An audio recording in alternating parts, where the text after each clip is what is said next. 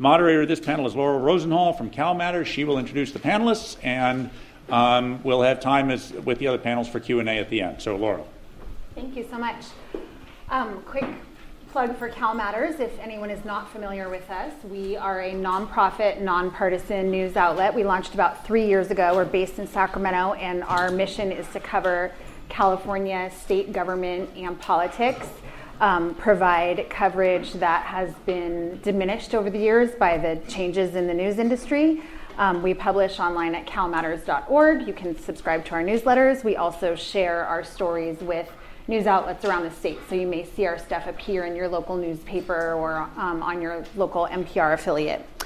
Um, and I am here with a great panel to talk about the Year of the Woman question mark. Um, and I will note that all three of our panelists are Democrats. We did um, it, reach out to a couple of Republican women, and we're not, they were not able to come.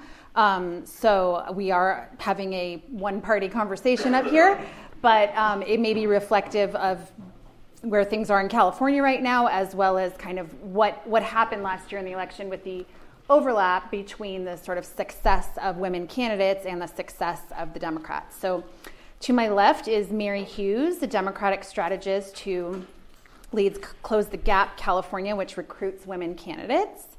In the middle is Nicole Boucher, uh, the co executive director of the California Donor Table, which supports women and uh, people of color, progressives running for office. And um, the third panelist is Amanda Renteria, chair of Emerge America, which uh, trains women candidates, and also the former political director for Hillary Clinton's presidential campaign, and also a uh, former gubernatorial candidate herself last year here in California, and former congressional candidate as well. So the panelists have pre- prepared some sort of brief opening thoughts, and then after that, we'll get into the questions. So, Mary, do you want to go first? I would be happy to. Um, good afternoon, everyone. Thanks to IGS for having us. This is a fun uh, year to have this reflection. Other years, not so much. so it's always good in the in the up years. Um, the question that we were asked is, um, what happened? Um, and what does it what does it mean? So for me, um, and I have the good fortune of having the long view. This is not the first year of the woman I have worked through. So um, when I look at uh, 2018, I look at it in the shadow of 1992. So um, when I see it that way, I think of this. What happened is that preparation met opportunity. Because in the intervening years between 1992, which was the last time we elected a large cohort of women to Congress, 24 back then, 36 this time, and now some unusual things happened. First of all, we thought Great, we have knocked this door down. It's down, and now everything is go. And we assumed that more women and more women would come after. And that was not the case. You will recall that in 1994, the Gingrich Revolution occurred. Many of those first time women who were elected were washed out. After that, we had incremental increase in the numbers for three or four cycles, and then for almost a dozen years we flatlined. And in California, in our legislature in between, we were 15 years ago at about a third of the legislature. And as recently as a couple years ago, women in the legislature in California were one in five. So I'm happy to tell you the largest number of new women ever elected to the California legislature uh, were elected in 2018. So it was indeed a very good year. But because we had the experience of that joy of 1992 and then the sobering experience of how quickly those numbers can fall back, and then nothing, just a flat line for a long time. The number of organizations that came into being to lift up train, recruit, prepare, fund, launch, staff women's campaigns just grown exponentially. We have uh, filled a, a perfect continuum for women in California to recruit them, to fund them, to train them. Emerge does a great job. Many of the women's organizations do a good job in filling that in.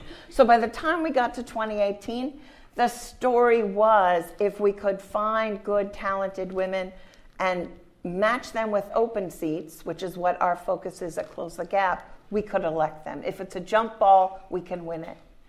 And so this was a wonderful demonstration of preparation meeting opportunity. Now, why did we have a big opportunity? We had a big opportunity because we had a perfect storm in the national atmosphere for among women. We were angry about such a talented women getting the most votes and losing the race. We were mad that the man who beat her was undeserving and disrespectful.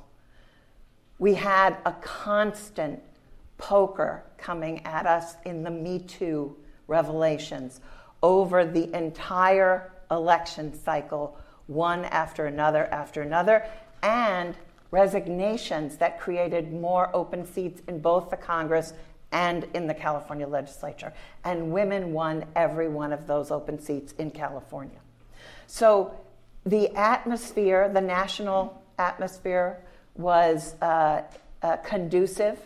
Uh, more women ran. Uh, there were more women active. Uh, the opportunities increased even in the election cycle. So that added to uh, what we could do. Does it make a difference? We know that it does. Many of you are researchers. We know that when women are a significant number, usually more than a third of a legislature, they change pretty much everything. They change the priorities of the agenda, they, the procedures that they propose open up.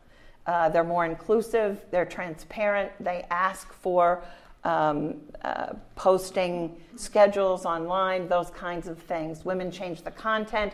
And every once in a while, although this is tough because generally party trumps gender, so I don't want to overstate the case, but occasionally you will find that the women just go off and solve the problem themselves and come back. You saw that in the US Senate with the Farm Bill, they have done that on budgeting matters before. Does it matter in terms of the policies? It does. Any of you who have watched Senator Hannah Beth Jackson and the stream of legislation that she has brought uh, to the floor, having to do with everything from family leave to the number of women on corporate boards, can see what one person can do. A different way to look at what one woman can do is to watch Senator Mitchell and her priorities, Holly Mitchell, with the budget, right? So, yes, it matters. The agenda changes, procedures change, content changes.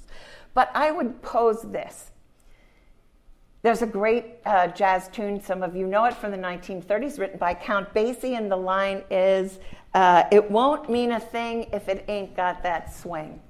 And, and the reason I love that line is because we can elect a lot of good women. But if they start acclimating to the culture that exists, they will lose the opportunity to have the impact that we in the trenches have been working for for so very long. So, whether or not we have the impact we want remains to be seen. We need to get north of a third to begin to have the numbers that matter. But you can see a little bit of it now in the list that I gave you. But I would encourage you to keep your eye on it. We have some more numbers to get, but once we get those numbers, it's on us to change the culture. Thank you, Mary. Nicole? Hi, everyone. Uh, yeah, my name is Nicole Boucher. I'm the co executive director of the California Donor Table. I'm just going to talk a little bit about the donor table first because people are like, hmm, what is that? Um, the donor table, we're a network of committed donors, philanthropic institutions, and labor partners that know that California is in great hands when women of color, women in new majority communities have the resources and the capacity that they need to engage civically. And that means things like elect candidates that reflect their communities and needs, run for office, advance policies that matter in their neighborhoods, and um, have the opportunities to also help co-govern and hold those folks accountable when they're not doing the things that their communities need them to do. Um, so, what does that look like? What do we do as donors and as philanthropic institutions? Uh, you know, we endorse and support progressive candidates that are reflective of their communities. We do that at the state level, the local level, and uh, we also do support the groups that are running federal candidates around the country as well.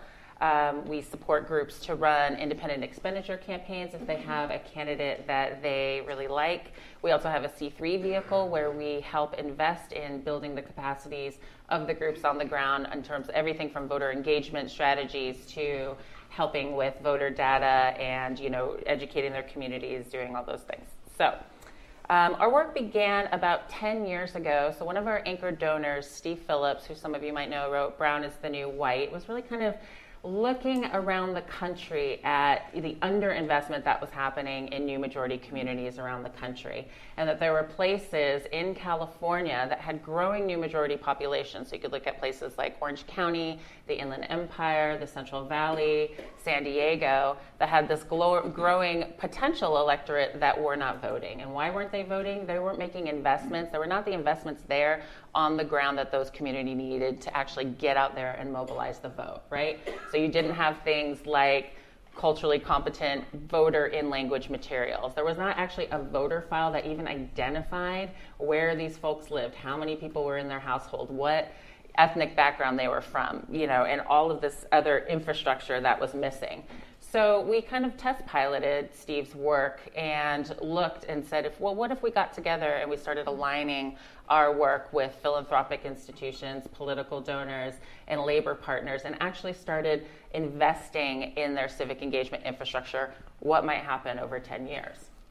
Well, we can look at this last election cycle right now and the data that is literally coming in right now to see that like youth turnout went through the roof, Latino voter turnout went through the roof, and these are not mistakes. These are in the same places where this infrastructure got built, and these are the communities on the ground that changed the game in California for a lot of the voter engagement strategies that happen there. So, you know, we worked with um, to basically build kind of these like civic engagement infrastructure, all this like weird infrastructure. What does that mean, right? So, candidate development pipeline programs, right? So how do you actually like recruit and train candidates that are in your community to understand like how do you run a campaign? And you know, these two can talk all about that later. But it is not a very simple thing. It's like a very complicated strategy. And guess what? It costs a lot of money to run for office. So, like, how do local folks actually get the access and the resources to it? You have to invest in these communities over and over again. Um, so I'm excited to talk about the gains that we made this year and all the amazing women of color leaders that we got elected. But I did want to point out like two things um, in terms of our ethos and our where we stand in terms of electing women as candidates or people of color. Like we believe that it's not enough to just have women uh, women run for office or have people of color run for office, right? Because our work is really about advancing reflective democracy. That these folks that are running for office need to reflect the needs and the and the values and the priorities of their communities. They need to be in touch with the communities and their constituents. Sounds really basic, right? But as we look at the landscape of electoral politics, how often is that happening? Um, the second thing that we think that is in order to advance that, it's actually more about than just the candidate. It's about the entire ecosystem of needs around that, right? So in order for women and people of color to be able to advance and have progressive values and run for office, like they need to have campaign consultants that are also able to relate to them. You know, they need to have people out there collecting data that are actually collecting data in their neighborhoods and not just in, you know, metro areas or places where they think likely voters actually exist. Um, the people knocking on their doors, they need to be people from their communities, right? They need to, how about speak the same language? Like, there's a thought, right? If you actually want to get people out mobilized to vote. Um, and most importantly, we need to know that we've got people that are there when that candidate gets elected so that we can support that candidate that becomes an elected official after they cross the finish line. And they need really good governance strategies to help them actually succeed and thrive in the things that they're doing. Um, so for us, we saw 2018 as an exclamation point and not a question mark for us. You know, flipping the seven House seats um, in places all over the state. Pablo Rodriguez is here from Communities for New California. He's on the next panel. We'll tell you about the brilliant Latino voter turnout strategy that he ran uh, with other leaders out there. Um, in California, you know, these races were run by groups across the state, and these are groups that have been building power, you know, for decades in California. So I'm talking about groups like Million Voters Project is a statewide group of like PICO, ACE, CHIRLA, immigrant rights groups, racial justice groups, women's groups that were running robust field strategies across the state. And many of these organizations were run by women of color.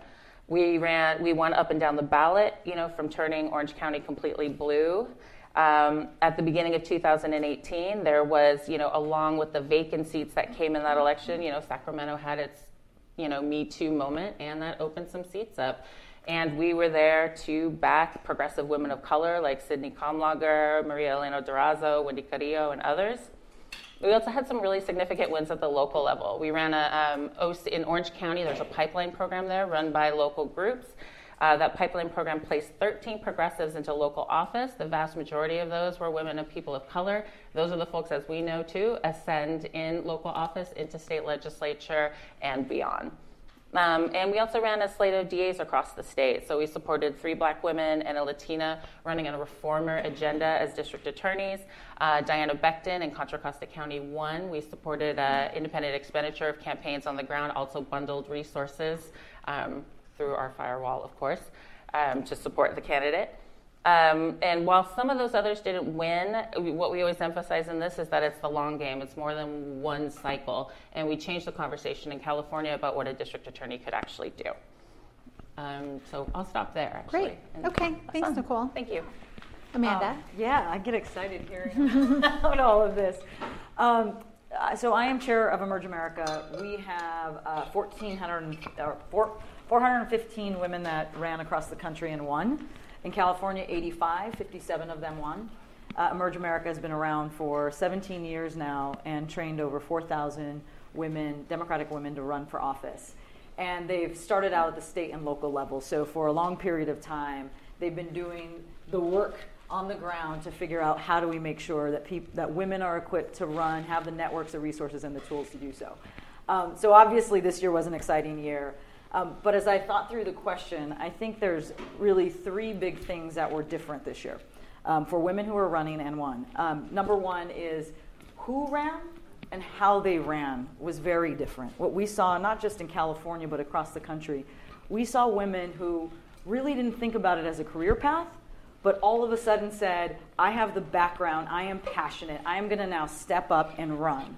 Um, whether that was Veva Islas in the Central Valley of California, who was a public health advocate, or whether it was Andrea Marr, who was a Navy veteran down in Costa Rica, I mean Costa Mesa, or whether it was Eleni Kounalakis, right, who was an ambassador and a business. The diverse backgrounds of the folks who ran and the sincere motivation by which they ran and told their story um, was really unusual. I mean, when I ran in 2014 in, for Congress in the Central Valley of California, I was told you know, your, wear, your lipstick is a little too red and your earrings are a little too long. And, you know, uh, make sure that your kids aren't around. Well, when you're a Latina, you know, and you tell your mom, this is what they said to me, mom, um, you know, she looks at me and says, that's who we are and who you are as a community. You got to run as you. And I think this election cycle, we had people across the board, across the country, run as exactly who they were. Mm-hmm. And I think that made a huge difference. The second piece is the how they ran. They did things differently. They did bring their kids. I mean, when I ran for Congress, I had my little ones introduce me because I needed to entertain them, but I got a lot of flack for that. Um, this year, now you see them walking into the halls of power with their kids. Um, the second piece, and I think this has been talked about, so I won't, I won't repeat it, but the ecosystem was very different. How many women were not just donors or candidates, but they were they were activists, they were starting organizations, they were really building it in big numbers this time and owning that space too. And I think that part is so exciting because, as I've seen across the country, you do need those staffers in these campaigns. You do need the ecosystem around you um, to really lift up new voices and different voices. The third thing um, is social media. So, social media this year really did allow women to get around some of the traditional gatekeepers. So it used to be you'd be a cr- credible candidate if you were on that ed board or if you got that endorsement. And a lot of women ran this time making and building their own audiences on social media and being able to get around that and give a direct message of who they were and why they were running in all kinds of different forms. And I actually think that opened up campaigns differently and allowed women to speak in ways that they really just couldn't even get in the, in years past. Um, my sort of I'll end on this point, which is, you know, having been, I, I have worked in the United States Senate for two different women, um, for Senator Feinstein and Senator Stabenow of Michigan, and I was there for about nine years. And our numbers weren't quite um, enough to truly change the discussion. And it's incredibly exciting that now you see all of these women who have run in the way that they ran. Now they're looking around the table, and there's enough to actually start to change that discussion. Mm. And what I'll say specifically about California is there was a, a, recent article that said women ran across the country, but did they really, are they really sitting in the top posts in the House and Senate legislatures across the country?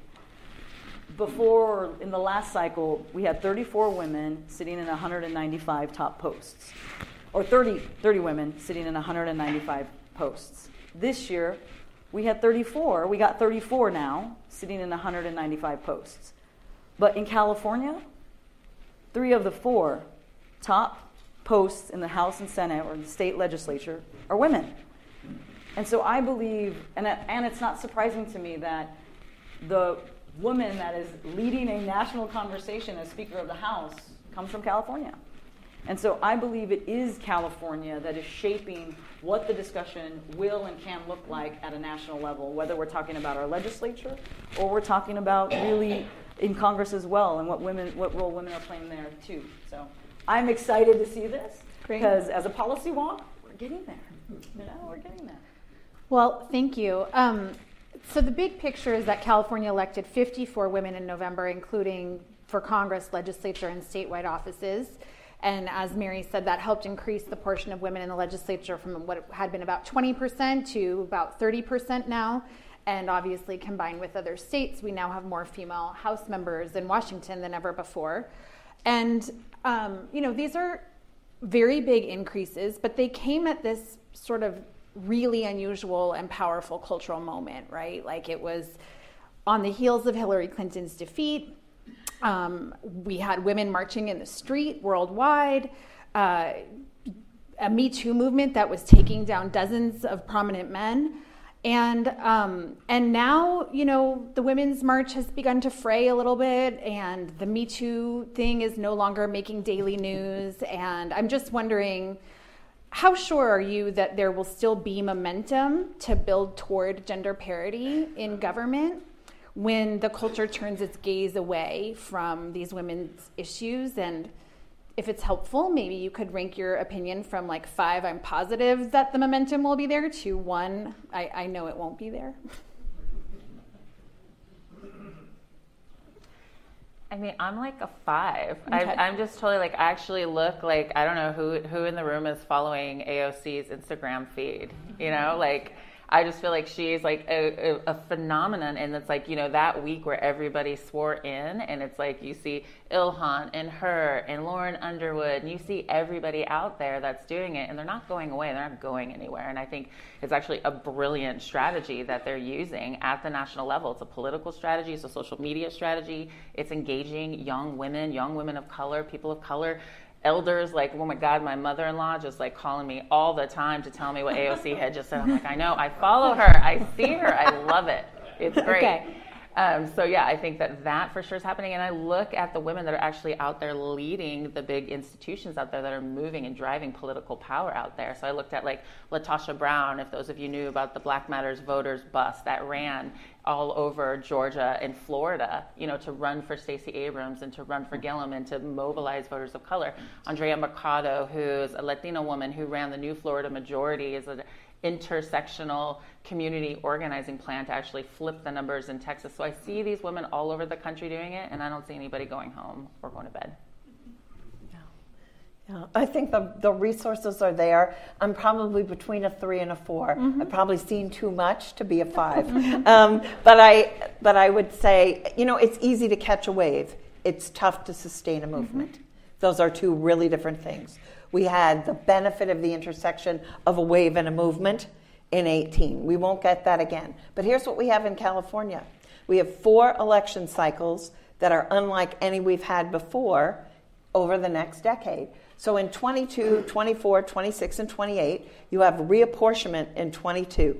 We know that in reapportionment, we will get new lines, we will get retirements, we will get competitive races where people are drawn into the same districts, which means we'll have more open seats. Every time there are more open seats, women will thrive. So that is fantastic. 24, 26, and 28 are the years in which those members of the legislature who came in with the first rounds of the 12 year term limits must leave the legislature, creating open seats in those four cycles. So when we created and designed Close the Gap, it's not an ongoing organization. It ends in 28. Our view is if we can't get to parity under those circumstances and one more circumstance, then you know we should try something different. But for right now, we think we can sustain the momentum with those circumstances. And the other circumstance that is in our favor is simply a generational change. There are many leaders, many of the folks that we look to who have done great work are over 70 years of age in the leadership across our state. And that will change. These incredibly gifted young people who fueled the last election in many places in California, they will become the campaign managers and the consultants, and they will stay at it. And about 50% of them are women, which is great. But the com- that combination of opportunity and generational change, which will change the atmosphere, make me extremely optimistic about California. Yeah, I'm a five, probably plus. Um, and and the reason is is because of that young generation and they are growing in numbers and they have actually never experienced some of the things that maybe gen xers and older have experienced so their expectation is just, of course we should. And just by the very idea that we're going to have more of them voting, and we've seen that over time. If you voted the first time, you vote again. Um, and it's not lost on me that we saw this major push in a midterm. And so, usually, and I don't think of the course of history, and I don't, I have to actually look at the data, but we've rarely had a higher midterm turnout than presidential turnout. So, just by the data alone, it feels like we're in that direction. And what, as of a month ago, we now have three women running for president. I mean, so you just see this continuing to go. Now, I do, I do think um, it might not feel the same. It might not feel like the big marches. It just will be work, women working in these organizations, women doing the hard work, being campaign managers. So I don't know if we're going to have that same major march feel again, um, but we've now set the stage and really seeded it that I think we're going to just there's no turning back now. Great, thank you. Um, so, one of the outcomes of 2018 that I think may reflect a larger trend, although I am confused by it in California's political power, um, was you know Dianne Feinstein's obviously crushing victory over her Democratic challenger Kevin DeLeon, and Nancy Pelosi winning back her historic role as House Speaker. And these things they were not really a surprise, but they illustrate the difference I think between Washington, D.C., and Sacramento when it comes to leadership by California women. Now, I know you mentioned that of the four legislative leaders in Sacramento, that three are women. That's pretty recent phenomenon. The Repu- and the Republican leaders don't really have much political power because they can't negotiate the budget. There's really not a lot for them to do. So the Republican legislative leaders are both women. The Senate, the California Senate, has a woman leader, Senator Toni Atkins. That was last year. That was the first time ever that the um, upper house and legislature had a woman leader. And um, there's only been a couple short term assembly speakers who are women. But then in Washington, California has this amazingly powerful, long standing representation by strong women. At the federal level, obviously, Nancy Pelosi and Dianne Feinstein and Barbara Boxer, and now Kamala Harris, and even when Kamala was running a couple years ago, her, she was up against another woman in the, in the general election. So I'm just wondering, um, you know, there, there, what do you think explains this difference? Is it just a coincidence? Is it the power of the sort of San Francisco political machine at the federal level? Or is there some other reason that California women have gained more power seemingly in Washington than, than they have at the state level?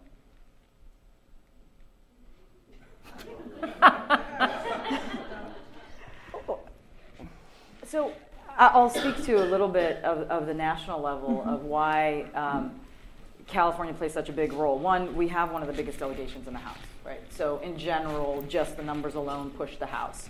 But the other piece is, you know, for the most of at least my lifetime, we have moved more progressive on our policies. And the idea that you are able to fill that voice in Washington really does give Californians a really unique place to be. We just, and, and it's happening faster, right? Criminal justice reform, we've been talking about criminal justice reform in California for a really long time. It, it got passed. And so I think being on the cutting edge of where progress is going does give you an edge once you get to Washington to really fill that voice and be a leader there. So I'll, I'll give that side of it. I'll let folks talk about the state side. I, would offer that in Washington, in, in California, you can look at recent California history. If you go back to 1987, Nancy Pelosi was elected in a special election. From there forward, the complexion of our delegation changed, the gender of our delegation changed. It takes a leader with vision and purposefulness these things don't happen on their own. She knew where the openings would be. She knew the women in the legislature who could rise. She knew when to say to someone, You get ready. There'll be an opening here. Somebody has to lead. And one of the great things about uh, Speaker Pelosi is that she likes to lead and she's good at it. But she does it all the time in multiple ways. And that delegation um, grew out of a synergy in San Francisco that um, really began with um, the Burtons and with Leo McCarthy. And they had Barbara Boxer and they had Nancy Pelosi and they worked with them.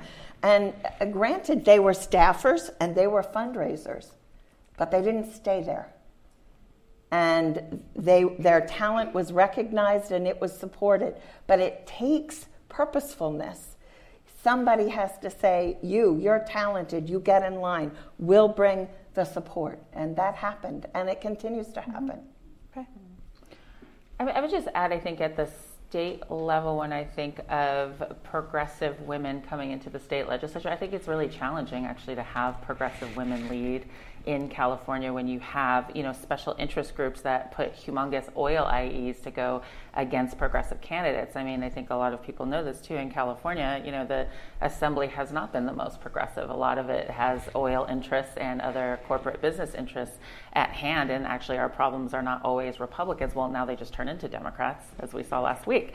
Um, but you know, we actually have a problem with a mod squad in California moving progressive politics. So I think it's actually been hard hard to see progressive women legislators actually come up and be true progressive forces in the legislature. But I am very hopeful, I think, with last year and some of the folks that have come in. I look at Melissa Hurtado that just came into the Senate in the Central Valley, has really great progressive values, took out Anthony Vidak out there and is actually um, moving some pieces already. So I have a lot of great hope about what might be possible.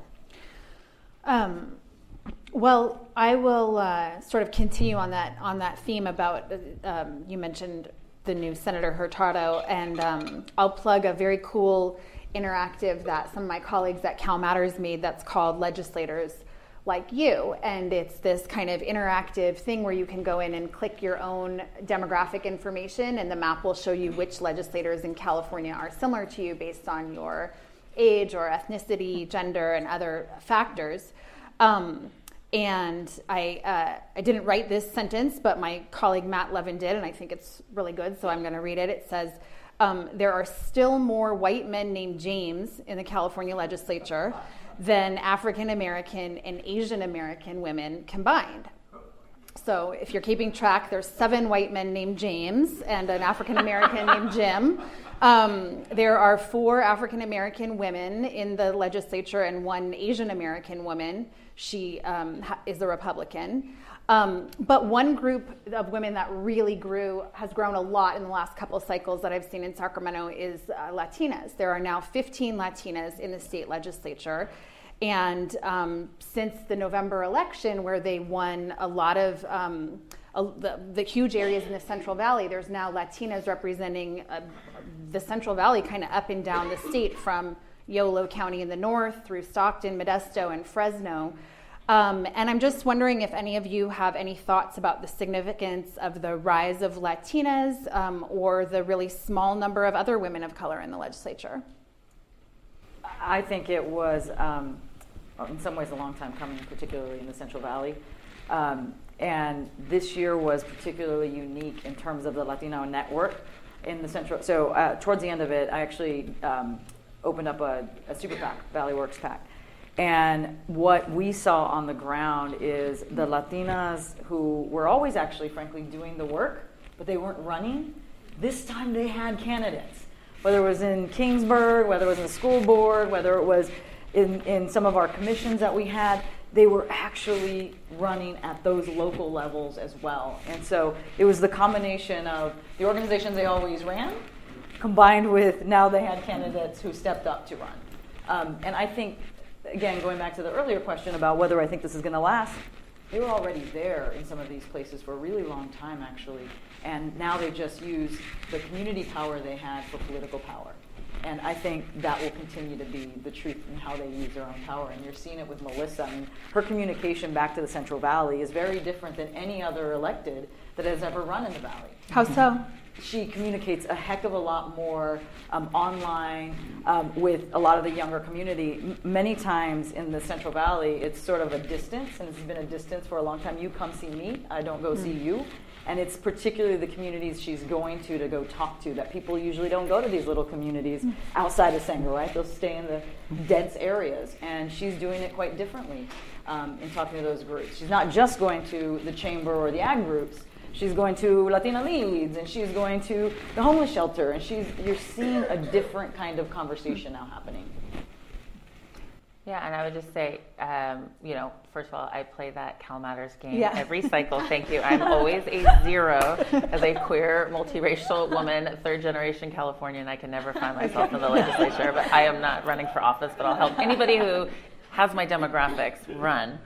Um, but again, it's about having these candidates, and I think this is really what women have shown all over the country is that they have inspired people to come out and vote. Right? I mean, I think Melissa talks about she talks about water issues in the Central Valley. She talks about healthcare. She talks about jobs. I mean, she goes out and knocks on doors, and you know, I mean, I would say too, like Rebecca Bauer-Kahan, you know, from AD 16, like I was shocked. I mean, all of us were kind of like, whoa, she took this seat. But you know, she and she didn't have a ton of infrastructure or establishment support. But I swear to God, she knocked on every darn door in that. And that district is like all over the place. And she did. She knocked on every single door and she knew how to connect with people. And I do think that that is the power of the women that we're seeing that are rising up and running for office is that they're inspiring, they're exciting. And like I see you when you knock on my door and I know and I and I can relate and connect with you. Emerge alum. Emerge alum. Yes. that's right. I know lots of emerge alums. Did you want to weigh in on that question about the well, I will take this opportunity to say when I was in Sanger trying to get Melissa to run and on the phone with Rebecca encouraging her, yes. what, what you can say, and, and I have to say, for, Melissa is extraordinary because if you've been to Sanger, it's a sort of one light town, and uh, the library, the community center, everything's r- right there. And we sat on the steps and talked about it. And she was only in her council two years, I think, when she decided to do this. And what she said, and I thought this was so both inspiring but also really telling about what you both described. She said, I understand the people who live here, and they're not getting anything from Sacramento.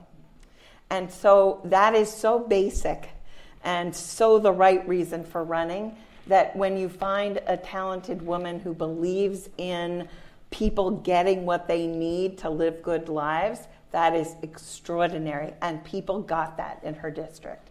And it was a uh, obviously the result mm-hmm. speaks for itself. So I, I feel like the important piece here, though, that you all can do, and that in answer to your question, we're going to have different kinds of compositions of who's in the legislature as our demographics change and also as we move around. It is, it is not necessarily as nefarious as it may seem because we cluster. And that's what we do. We cluster in places, right? If you've ever looked at the big sort, which is different from the big short, you will understand some of the ways in which we choose how we're going to be in competition with our own. But my point about this is do not underestimate the value of saying to someone, you should run because there are many women, and there's a, a woman who will tell you about this, um, who represents the Davis Napa Winters area, and that was all it took for her to run, and no one knew her in her district, and she now serves in the legislature. So if, if you if they have that understanding of what people need, that is really so valuable. So great. Um, Let's talk about the um, California governor's office. There's never been a woman governor in California, um, but more than half the other states have had that, and there's um, several states that have actually already had two women governors. Um, I'm wondering for Amanda, what do you feel like you achieved in your sort of long shot campaign for governor last year, and for the others? Um, how come do you, why do you think that there hasn't been a woman governor yet in California, in progressive California?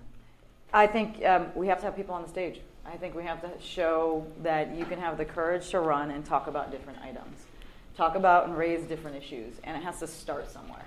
And um, for me, that was an important time to say, listen, we need to be in this conversation.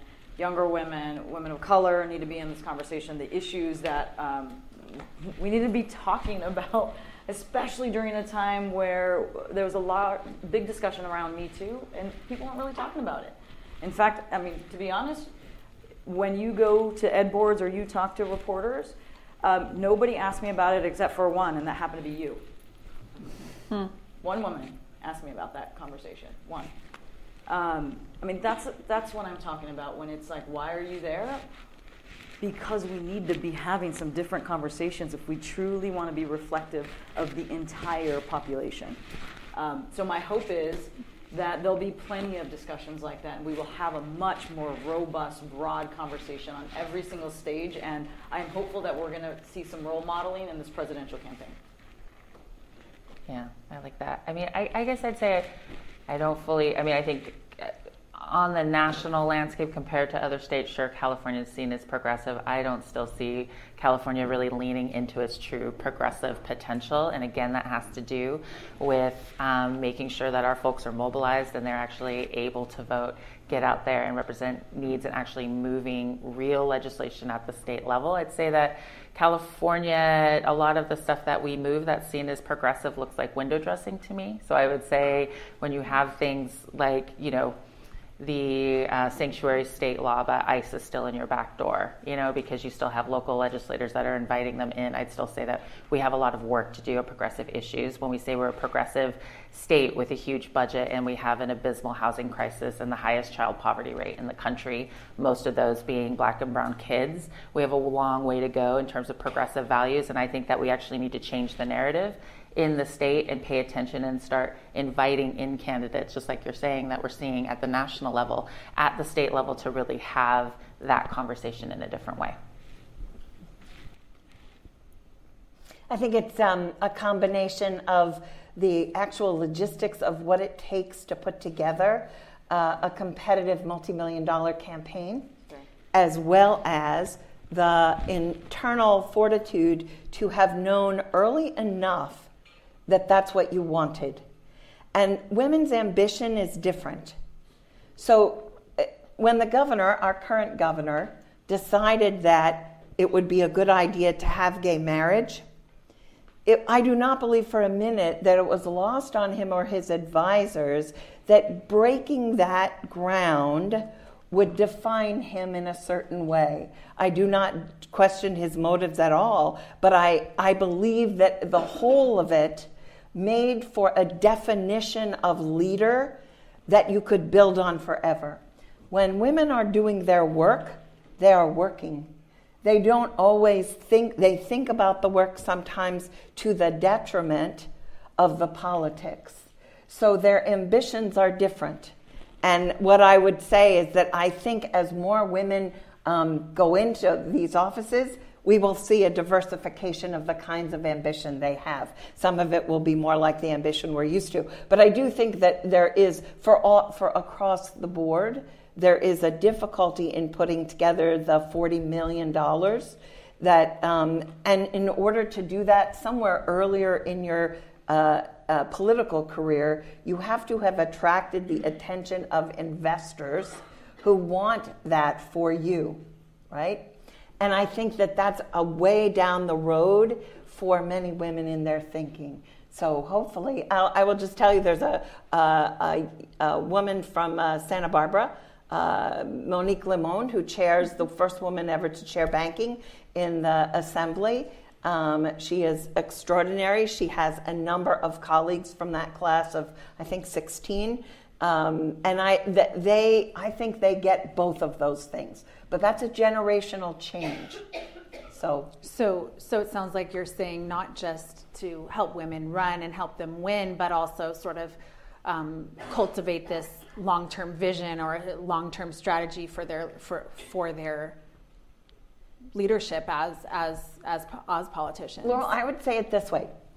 There, it is one thing to do good work and serve your people. It is another thing to understand what it is to have power and to exercise it in a bigger way.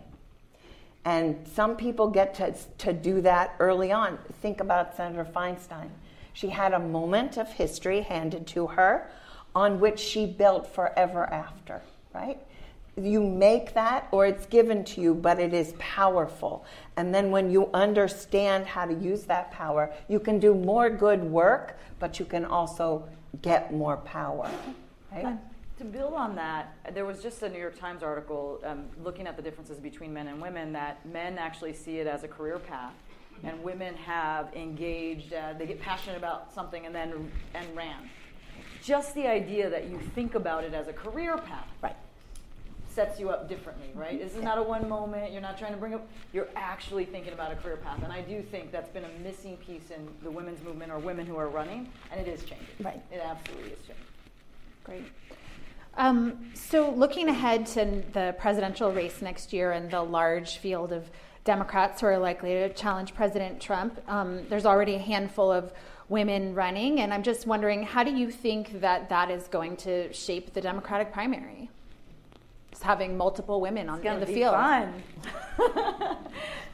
I think I I think it's really fantastic, and as I was saying before, a diver, a more diverse, broader conversation. And you are going to see. I mean, it really is interesting to see how each have already rolled out some of their campaigns. Right, some around kids with them, others around giving you their playlist and dancing to it at the kitchen table.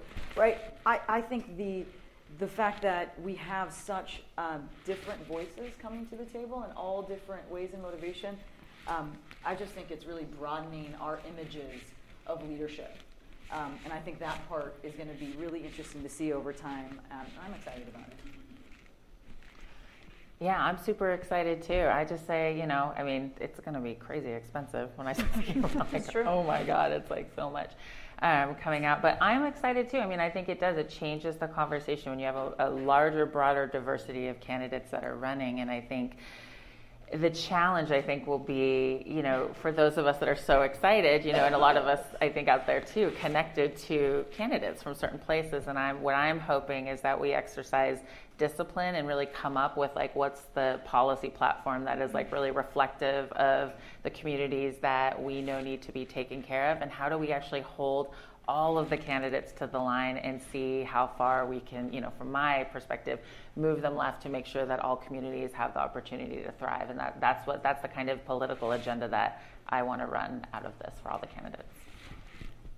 So there are two things that women ascending to executive power are always um, tested on or evaluated by. One is decisiveness, and the other is strength or toughness.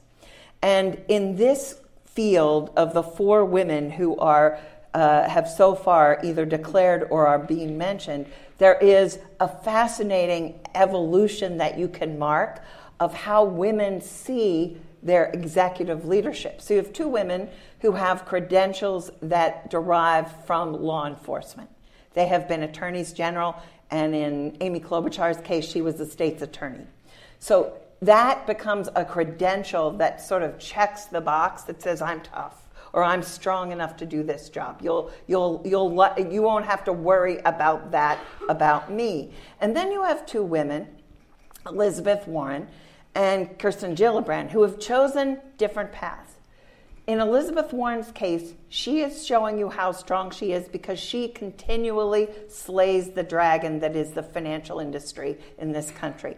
And she is an advocate on behalf of the middle class, and she has stayed that course from start to finish. That is her reason for being.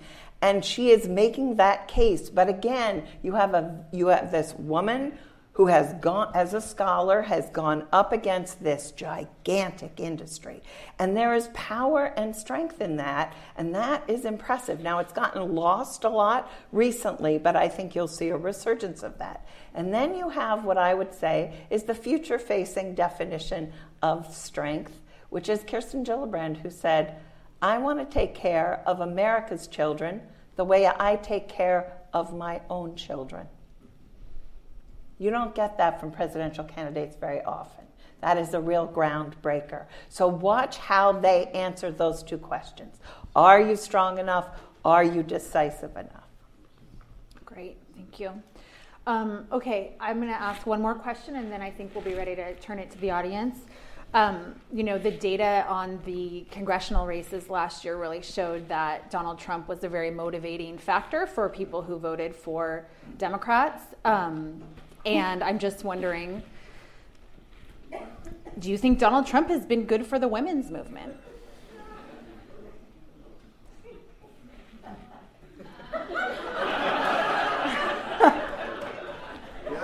That's such a trap. yeah, I don't even know how to answer that. uh, it's like a, a mad yes. how I would answer that.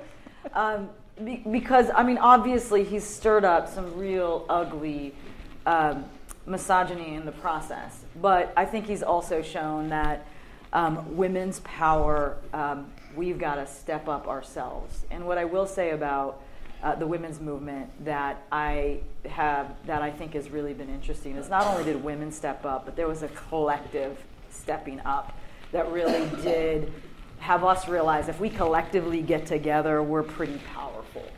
Um, I hate how we got here, though.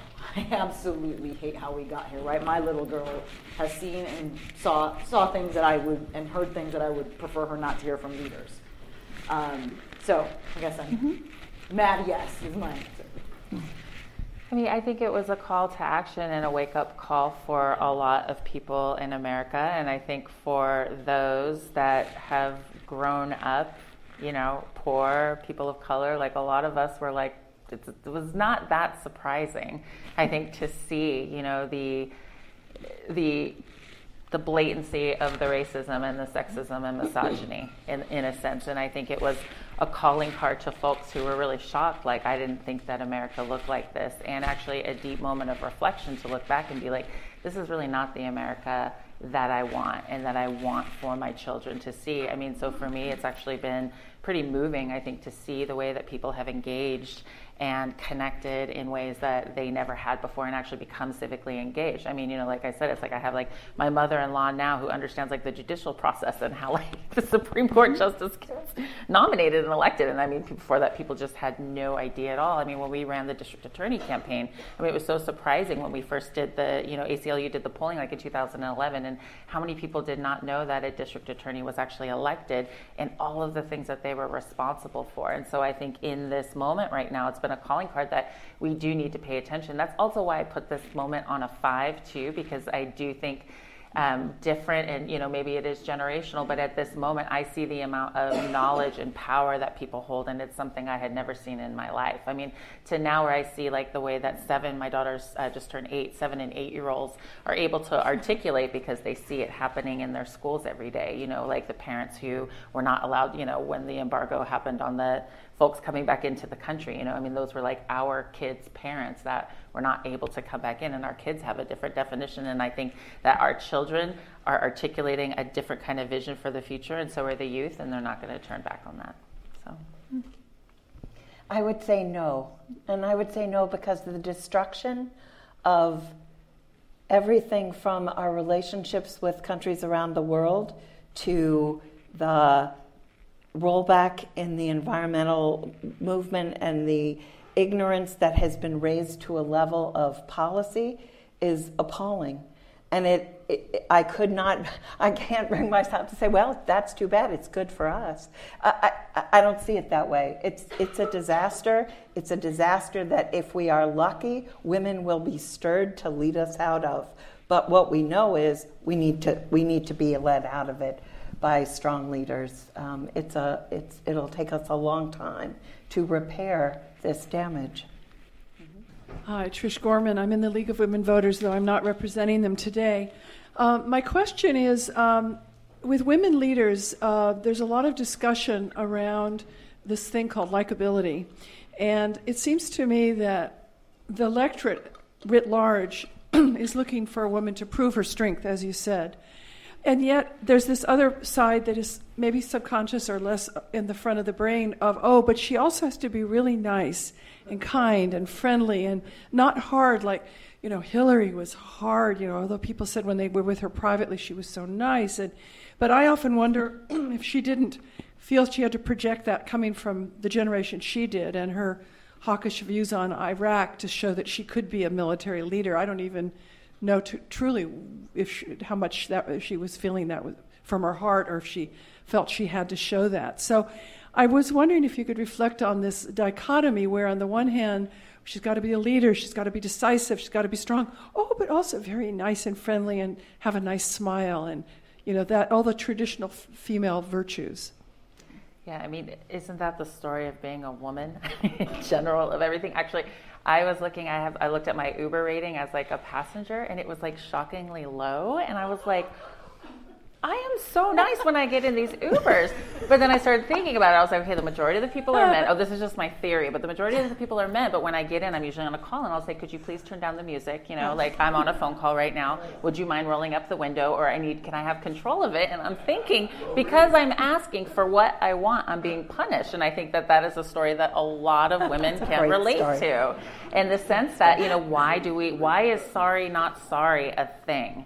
Right? Why do women constantly apologize for asking for things? And I think that we are in a new cultural moment right now where you're just like, no, and I think that's been the powerful moment about the Me Too thing, where it's like, you know what, there's nothing wrong with asking for respect and asking for the things that we deserve. And yes, I see this playing out too. I mean, this is going to play out in the presidentials big time in terms of you're already hearing about it, about Elizabeth's tone and how she's so angry and Kamala this. I mean, and I think it will continue to play out, but I think what we have now is we actually have like Twitter and social media and things that can work in our favor because people will kind of come out and attack when they see a news article that is like totally misogynist or playing in a certain way. So so I think that there's different vehicles that we can use now. And again, it goes back to the younger generation that's like, oh hell no.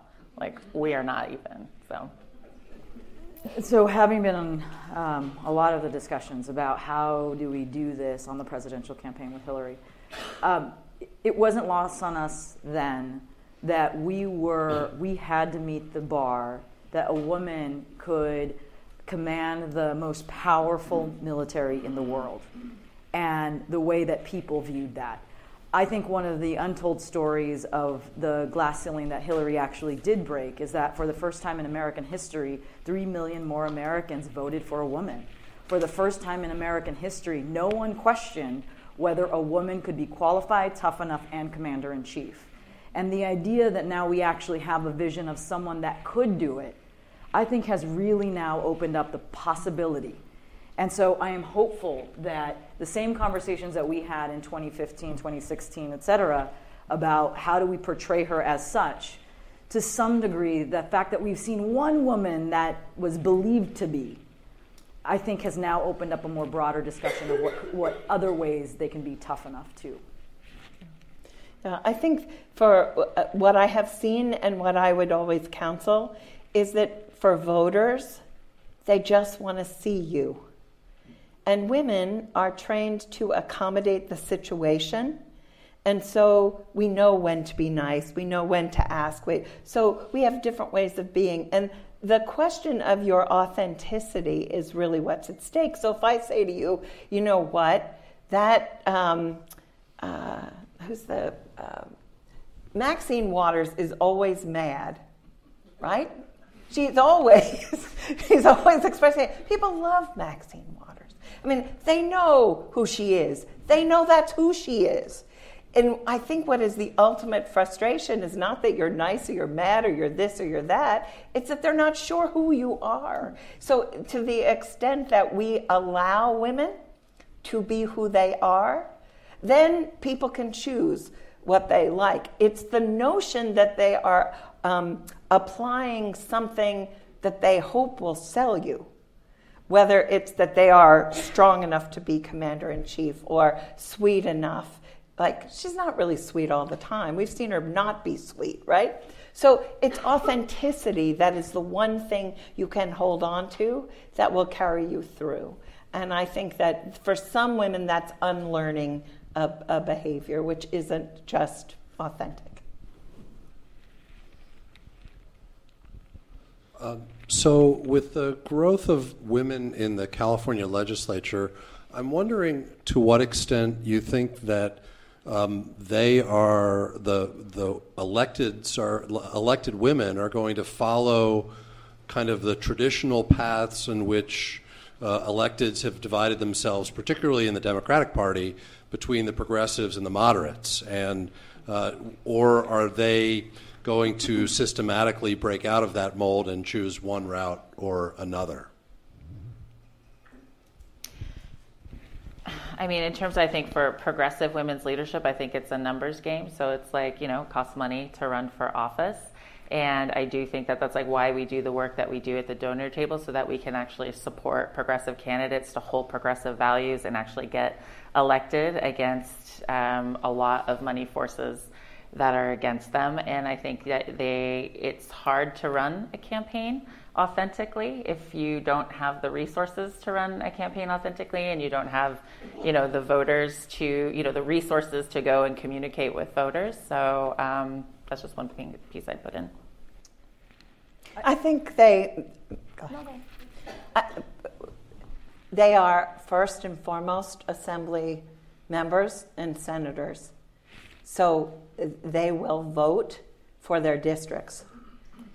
So we elect people, and I think uh, progressive is a word like liberal that will soon be set aside for another word as it loses its meaning. So you have, um, we have criteria that's progressive. It's different for different organizations. It's hard to say. Uh, it's pretty um, arbitrary what, where the line is. So I would say they're good legislators if they serve their districts. And on that point, I think the folks that got elected this time might have gotten might have been elected by a different kind of electorate than in the past. And so that will be really interesting to see. I mean, Melissa Hurtado is a really good example of this. She didn't win in the same way that her, her Democratic predecessor did her, in, her electorate and her path to victory looked very different. And that, that might actually change a little bit of whether she goes in the mod squad or not. Before the 2018 election and at other times too, I've seen some commentary and some theorizing about how it's easier for women to get elected to legislatures than it is for them to get elected to executive positions, governor, presidency, and the like.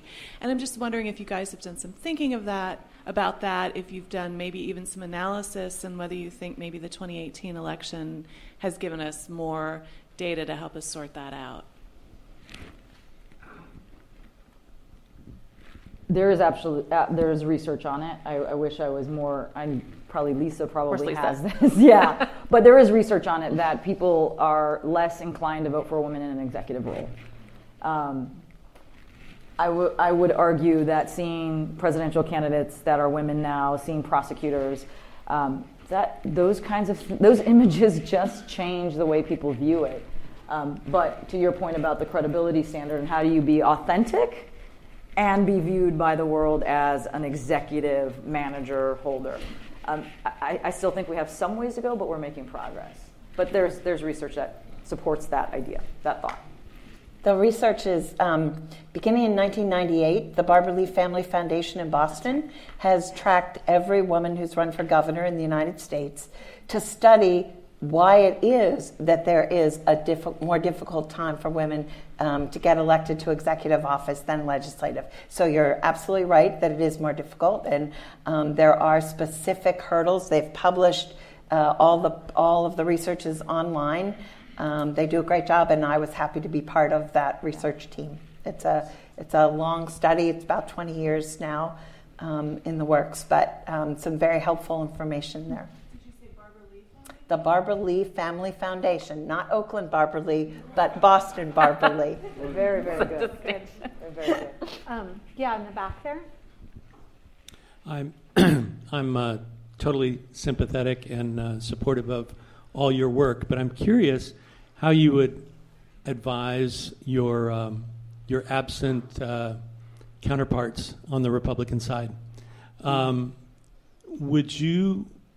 I mean, most of the gains in terms of women uh, getting elected have been on the Democratic side, certainly in this past cycle. Uh, would you argue that Republicans would have been more successful had there been more women under the Republican banner? Or would you argue that the Republican message and policy agenda would be fundamentally different if there were more women candidates and office holders? Gosh, I, I don't, what immediately comes to mind, I'm not sure what we think, but I'm pretty sure they do think that's right because every time they get an opening for a Senate now, they appoint a woman. So I'm pretty sure that they think there must be something to that. That and the rise of Liz Cheney in the leadership and how visible and vocal she has been. And I know she's coming to California to the Republican convention. So I think that um, they must believe that that's right. I, have to say, I really think that it's about their their basic policies and ideology, and that you can't paper it over with some good women out front. Um, so it's a tough it's a tough sell. There is the in the uh, Republican Party, the California Republican Party is having a race for chair right now, and a woman is uh, a serious contender. So that's one thing to watch. Be interesting if the it would be very interesting if the Republican state party had a woman chair before the Democratic state party did. It would it would it would be. Well, we've had them. We've had them. Yeah. Nancy Pelosi was Okay. chair Yeah. of the party. I mean, I think this year for them, for women over there, was really damaging. I mean, when you look at that picture of the House on one side and the Democrats, the Democratic uh, delegation on the other side, and you saw all the different colors.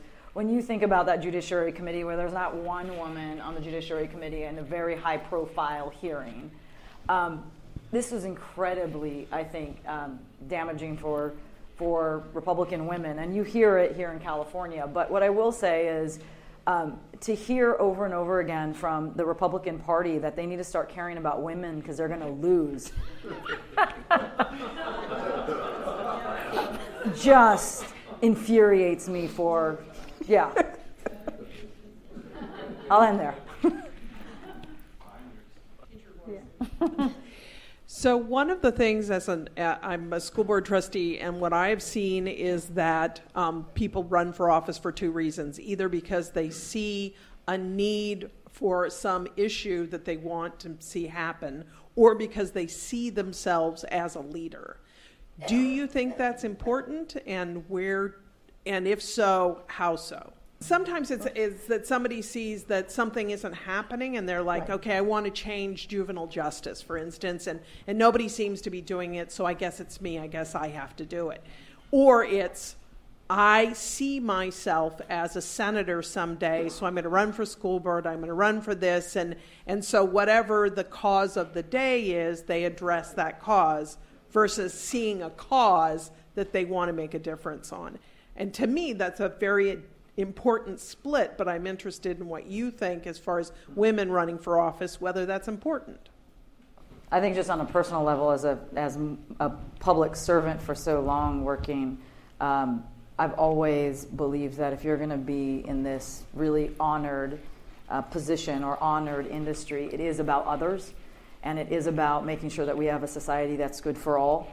And so um, I struggle a little bit um, in folks who want a title. Um, because I just think, you know, the beauty of who we are as a country, the beauty of what our public institutions are.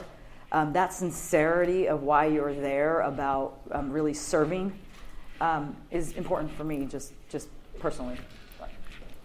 I think that conversation is happening right now actually about Kamala, and I'm finding it really interesting as people are kind of pouring into her record when they're looking at her like, well, when she was San Francisco DA, she made certain decisions because she knew she wanted to ascend to Senate. And then those on the other side are like, well, she was as progressive as the politics allowed in that time for criminal justice. So, I mean, I think that there's, we're going to see that continue to yeah. kind of play out, right? And this whole thing is like, well, what was going, what's going on in Kamala's mind, right? Is it that she had aspirations to hold higher office because she knew that she could do more for the constituents that she really cared about, or was she ascending and looking for power? And I think it's kind of one of those like very murky areas to understand. And I think probably as a candidate and an elected, you're faced with having to make a ton of choices that have to do with resources and votes and power. That it's probably a a, a very wavy line and not a straight line at all on either. Okay. Hi, thank you. Um, so, uh, just to revisit the Donald Trump question, um, the premise of that question was actually pretty offensive.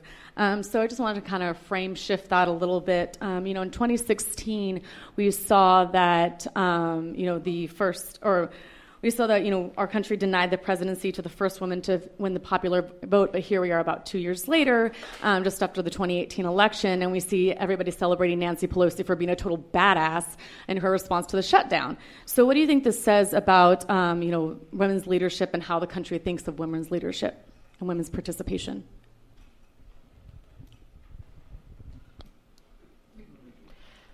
I mean, I think that this moment and the Me Too moment has given more power and more clarity to say, like, we're fed up and we're going to say what's on our mind. We're going to be unapologetic about it. I know for me, as a person, as an individual, and how I've shown up in the world, I've always kind of been like that, and now I'm even more like that, you know, too.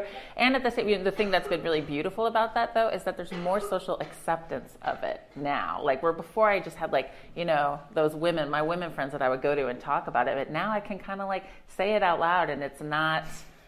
It, it's it's there's a, there's a different energy around it, and I don't know. Maybe it's that we've created more power where we just want people to like shut the up, you know, like when we want to talk about it. So I, I think that that's showing up in politics and it's showing up in pop culture and it's showing up in leadership and showing up in how we're doing things every day. Um, with regards to um, women uh, in California running for governor or being elected governor, um, what impact do you think term limits might have on that, or does that factor in um, in, in the in the legislature? Well, term limits definitely creates an, um, an up or out um, dilemma for, for all legislators, right? And um, again, we only have what is it, eight statewide offices? Right. Is that yes. right? Eight. So, uh, you, you, know, you have got the, all of these people sort of feeding into this funnel that leads to the big prize up here. And uh, my my sense is that um,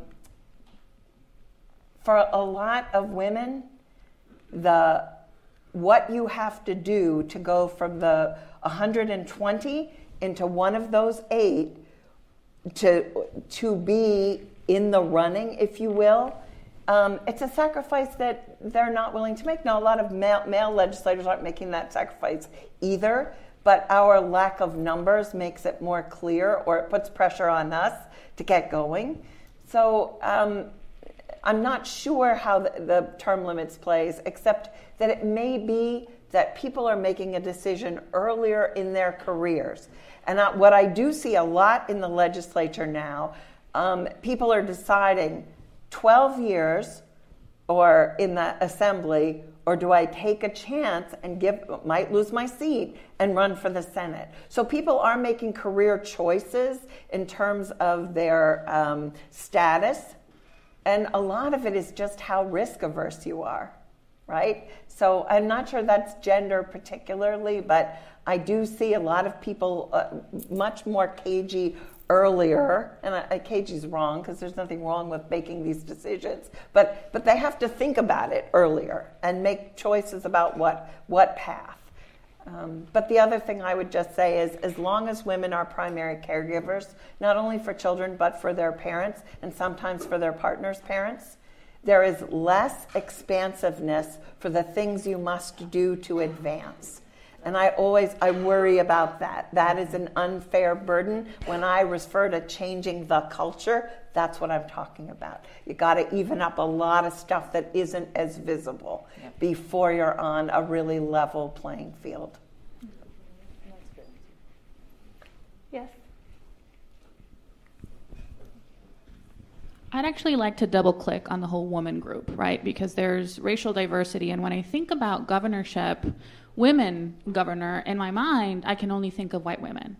Jane Brunner, governor Michigan. I mean, I can only think of white women. Mm-hmm. And so what what opportunity are we building in California to create the pathway for a woman of color to be in executive position and double click on that to support a woman of color in the presidency? Not that I'm, you know, not that I'm endorsing a presidential candidate or anything like that, but it's very powerful for me to see a wide range of, you know, women running to be president.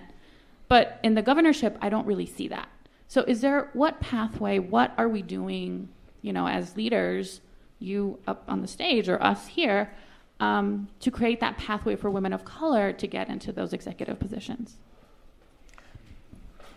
So, here's what I'll say at uh, Emerge America because we're really um, trying to make sure that, you know, when uh, Michelle Lujan Grisham wins the governorship of New Mexico, right?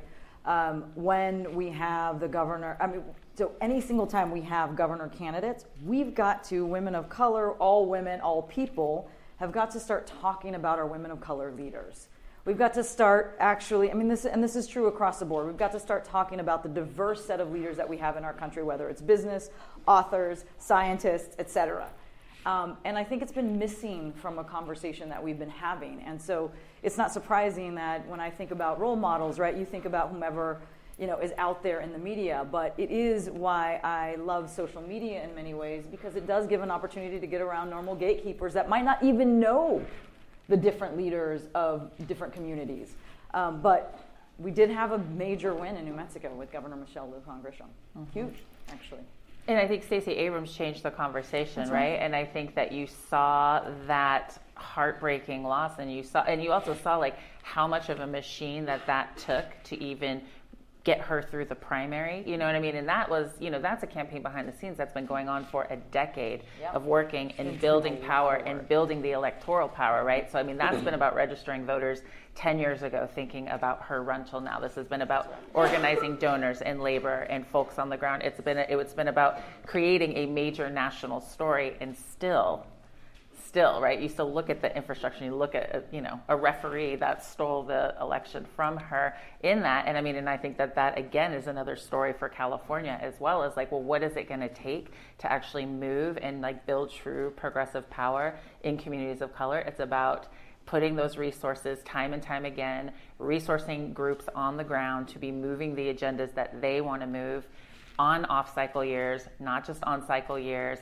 and not just for one cycle. It has to happen over and over again. And I do believe that there's a pathway for that to California. But the other thing also to mention is California is an incredibly, an incredibly expensive state.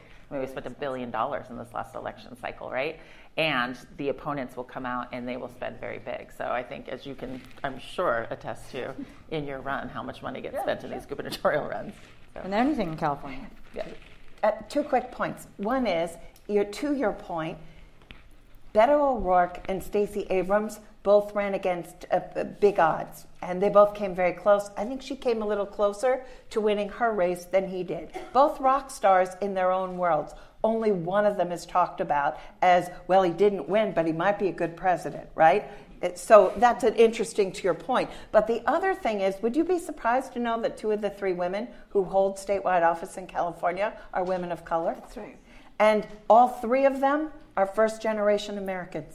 That's and right. most of and and all of them went to work young. They have very different paths, but I would say that California is remarkable in its openness. And find find the opening and the woman and go because that's what those three women did. And they're all different circumstances, but um, there are only eight of those positions in the state. Yes, that's Fiona Ma, who's now the treasurer. Right, and Betty, Betty Yee, who's the mm-hmm. controller, mm-hmm. and Eleni Kounalakis, lieutenant governor. Right. Um, I still have a question here, and then there was one over there. Yeah. yeah this is, I guess, particularly to Nicole, but uh, anyone who wants to say anything about it. I, I live in Berkeley here, and I'm fine with that, but I have huge numbers of relatives that are out in the outback, as they call it, rural areas all throughout California, way out, way out in the sticks in some cases.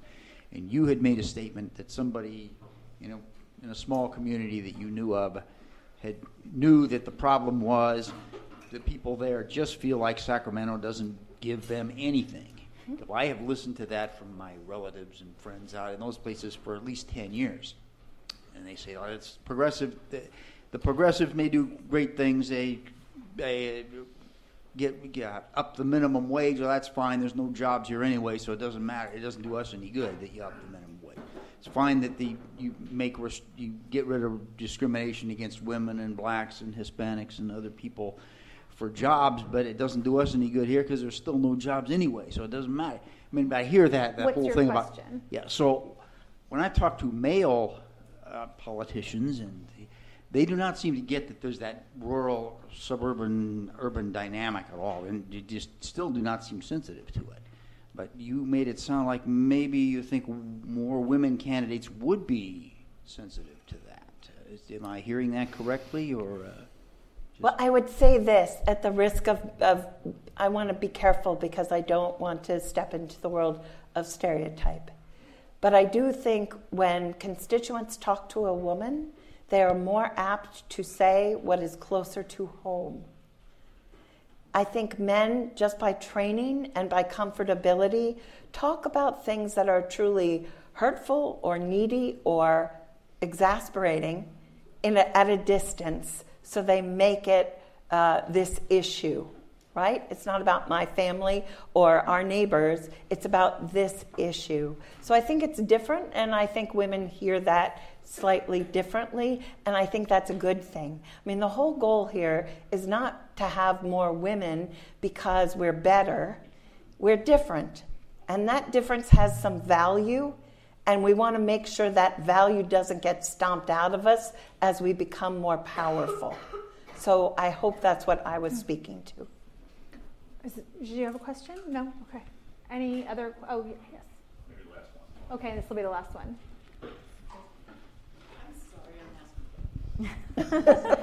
sorry about that. You're, not sorry. I am not no. sorry.